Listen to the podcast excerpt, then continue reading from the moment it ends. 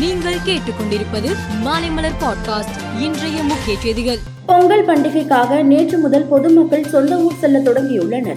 நேற்று ஒரே நாளில் இருபது ஆயிரம் பேர் அரசு பேருந்துகள் மூலம் சொந்த ஊர் சென்றுள்ளனர். இதற்காக இன்று முதல் சிறப்பு பேருந்துகள் இயக்கப்படுகின்றன. இன்று வழக்கமாக இயக்கப்படும் இரண்டாயிரத்து நூறு அரசு விரைவு பேருந்துகளுடன் அறுநூற்று ஐம்பத்தோரு சிறப்பு பேருந்துகளும் இயக்கப்படுகின்றன. வடகிழக்கு பருவமழை தமிழகம் புதுச்சேரி காரைக்கால் அதை ஒட்டிய கடலோர ஆந்திரா ராயல்சீமா தெற்கு உள் கர்நாடகா மற்றும் கேரள பகுதிகளில் இருந்து இன்று விலகுவதற்கான சாத்தியக்கூறுகள் காணப்படுவதாக சென்னை வானிலை ஆய்வு மைய இயக்குநர் தெரிவித்துள்ளார். எதிர்க்கட்சிகள் ஆளும் மாநிலங்களில் கவர்னர்களை கட்சி ஊழியர்களாக பயன்படுத்தி அந்த பதவியை இழிவுபடுத்த பாரதிய ஜனதா திட்டமிட்டு செயல்பட்டு வருகிறது.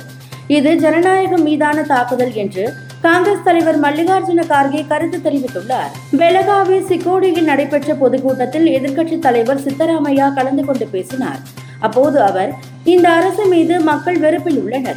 ஒவ்வொரு நாளும் முறைகேடுகள் வெளிவந்த வண்ணம் உள்ளன. அதனால் இந்த அரசு கர்நாடகத்திற்கு ஒரு சாபக்கேடாக உள்ளது என்றார். உலகின் முதல் பெரும் பணக்காரரான எலான் மஸ்க் கடந்த ஓராண்டில் மட்டும் நூற்று எண்பத்தி இரண்டு மில்லியன் டாலரை இழந்து உள்ளார். உலக அளவில் மிக குறுகிய காலத்தில் இவ்வளவு பெரிய இழப்பை சந்தித்தவர்கள் எவரும் இல்லை. இதன் மூலம் மனித வரலாற்றில் பெரும் நஷ்டத்தை சந்தித்த மனிதர் என கின்னஸ் பட்டியலில் எலான் மஸ்க் இடம்பெற்றுள்ளார். ஆப்கானிஸ்தானின் பால்க் மாகாணத்தில் ஆண் மருத்துவர்களிடம் சிகிச்சை பெற பெண்களுக்கு தடை விதிக்கப்பட்டுள்ளது.